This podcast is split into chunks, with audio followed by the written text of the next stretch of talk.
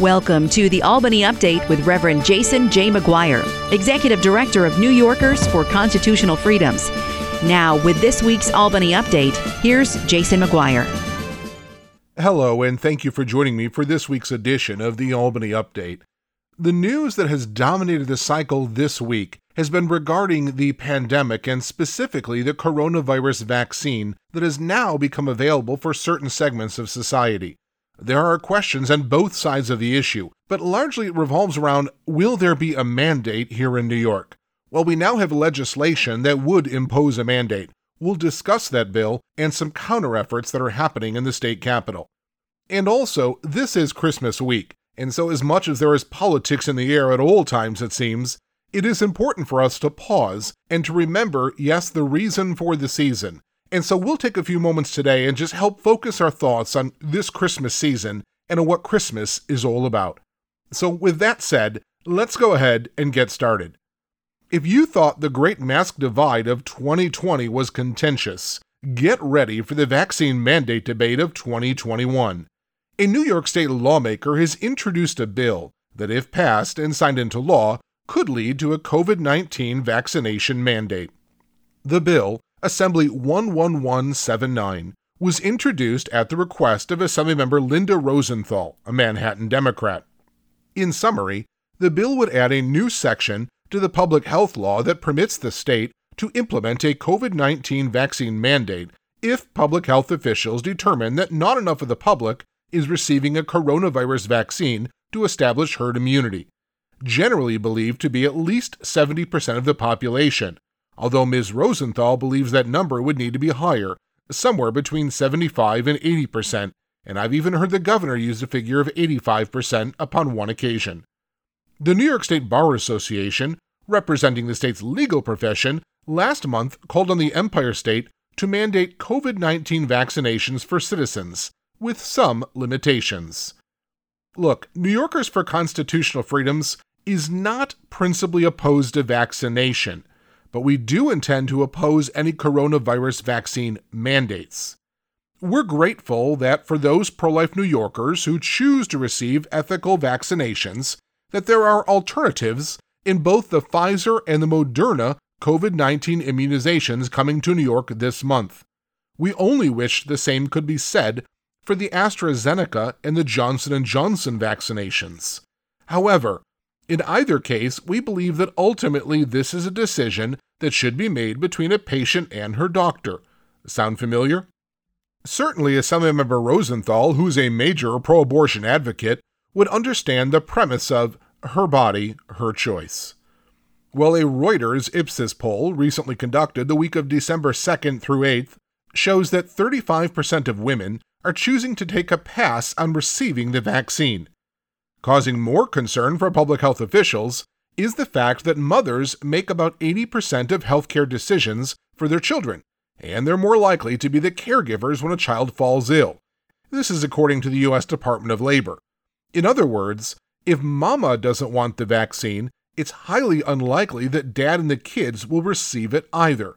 Moms aren't the only ones expressing hesitation at the thought of this mandate, though. Assembly Minority Leader Will Barclay, a Pulaski Republican, was diagnosed with COVID 19 in November, but he still expressed concerns with the Rosenthal bill. Quote, I think it's a little premature to be talking about it, he emphasized. First, we don't even have the vaccines in New York yet. I certainly plan on taking it, and I would encourage everyone else to get vaccinated. But the knee jerk reaction of some of my colleagues in the legislature is to immediately take away civil liberties. Well, Barclay isn't alone. Senator Pat Gallivan, a Republican from Elma, told WBEN, I'm not okay with government mandating that something is injected into the body of one of its citizens. And the Conservative Party of New York State has also joined the opposition effort. In a memo issued to members of the legislature last week, the party states there is no doubt that a vaccine will be useful in stemming the spread of this dangerous and deadly virus, and those who want to or need to have it should be able to access the various COVID 19 vaccines that will be available. However, government must not make the mistake that a new, albeit FDA approved, vaccine should be mandated. And the opposition is bipartisan. I don't think it's a good idea, said Assemblyman Pat Burke, a Democrat from Buffalo. I think it would be very difficult, if not impossible, to mandate something like this. There's no way to enforce it, he said. Assembly Majority Leader Crystal Peoples-Stokes, also a Buffalo Democrat, indicated that she is not inclined to support the bill. WGRZ asked Assemblymember Rosenthal about concerns from those who believe the state should not be mandating individuals to get a vaccine. Rosenthal replied, This is a matter that will be decided based on science and best practices and not on people's blowback. That's why the power resides with the State Department of Health. I find Ms. Rosenthal's words very troubling. The notion that a representative of the people would not respond to the people she represents, but falls back that the power resides with the administration, with government. Well, New Yorkers have a choice in the matter, according to Ms. Rosenthal, until Ms. Rosenthal disagrees with their decision. Then Manhattan sensibilities supersede many moms across the state. Well, I'm pleased to tell you that in a related matter, Assemblyman John Salka, a Republican from Brookfield, has introduced legislation that preserves the individual's right to choose whether or not to receive a COVID vaccination, while prohibiting a mandate. When it comes to minors or incapacitated adults, parents and guardians, respectively, would be permitted to decide if those in their charge receive the vaccination. The Salka bill, Assembly 11172, is presently co sponsored by 11 Republican members of Assembly Ra, DeStefano, Tague, Melissa Miller, Brabenec, Montesano, Goodell, Lawler, Manktelow, Smullen, and McDonough. Both the Rosenthal and Salka bills have been assigned to the Assembly Health Committee. Neither has same as legislation in the state Senate. And when the legislature returns in January, unless there's a special session the last week of the year, and that's possible, we'll certainly be working to oppose a COVID 19 vaccine mandate. We believe that this is a matter of individual liberty. We believe it's a matter of parental rights. We believe this goes along with our agenda of promoting strong families and preserving liberty. So thank you for your continued support for our work. In another matter, Luke chapter 2, verses 8 and following say this And there were in the same country shepherds abiding in the field, keeping watch over their flock by night. And lo, the angel of the Lord came upon them, and the glory of the Lord shone round about them, and they were sore afraid. And the angel said unto them, Fear not, for behold, I bring you good tidings of great joy, which shall be to all people. For unto you is born this day in the city of David a Saviour, which is Christ the Lord. And this shall be a sign unto you you shall find the babe wrapped in swaddling clothes, lying in a manger. And suddenly there was with the angel a multitude of the heavenly host praising God and saying, Glory to God in the highest, and on earth peace, goodwill toward men. And it came to pass, as the angels were gone away from them into heaven, the shepherds said to one another, Let us now go even unto Bethlehem, and see this thing which is come to pass, which the Lord hath made known unto us. And they came with haste, and found Mary and Joseph and the babe lying in a manger. Do you ever wonder if we Christian Americans do Christmas wrong? It's not that the things we do at Christmas are bad. Hospitality is good. Connecting with friends and relatives is good. Giving gifts is good, although at times I'm sure it can be excessive. And the same is true for holiday meals and Christmas cookies and all that comes along with that. I've been privileged to celebrate Christmas here in America, New York State, but also at times overseas, particularly in West Africa where my wife grew up. And as I think about serving in both of those places and celebrating this holiday in both of those places, there are times where I have felt closer to my God in a West African Christmas than sometimes in an Empire State one. There's a certain simplicity to Christmas in West Africa. There have been times where I've just gathered with a small body of believers to celebrate that Christmas. Very few presents, very few decorations, very few of anything other than the scriptures and the joy of being with my brothers and sisters in Christ. Or of going out into the desert areas and out into the villages to deliver a single piece of chocolate to a child who that would be their only Christmas gift to watch the smile on their face on that Christmas morning.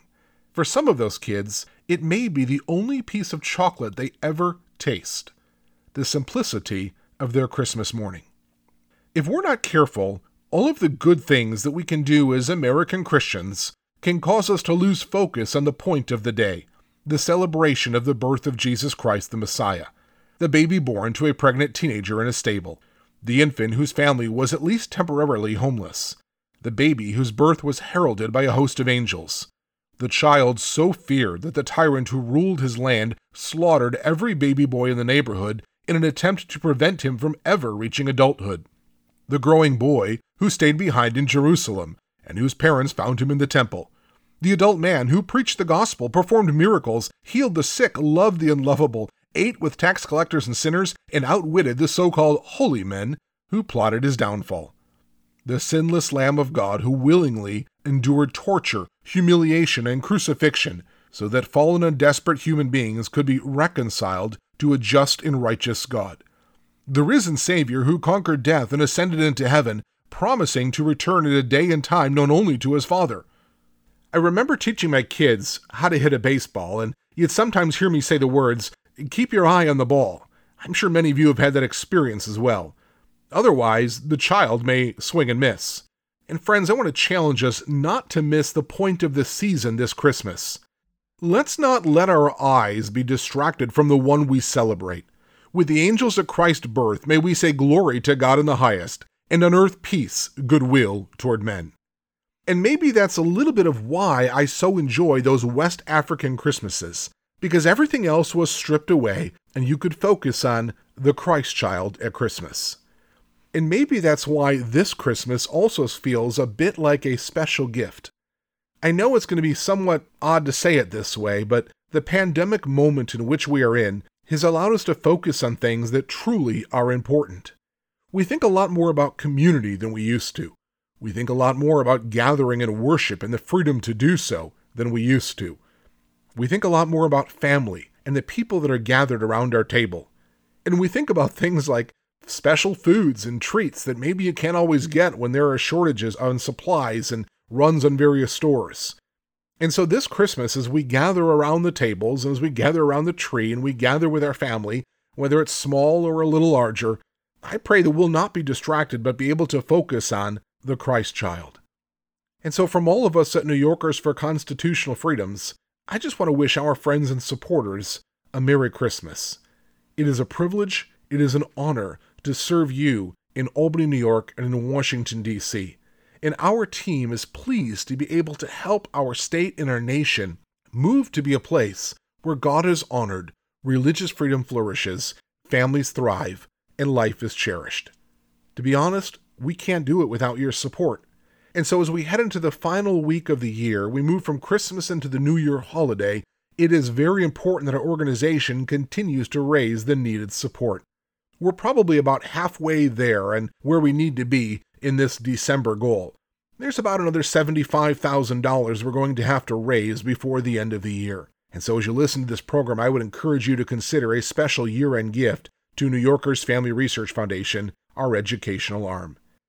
So, from all of us at New Yorkers for Constitutional Freedoms and New Yorkers Family Research Foundation, I want to say thank you, and we wish you a Merry Christmas and a very happy New Year.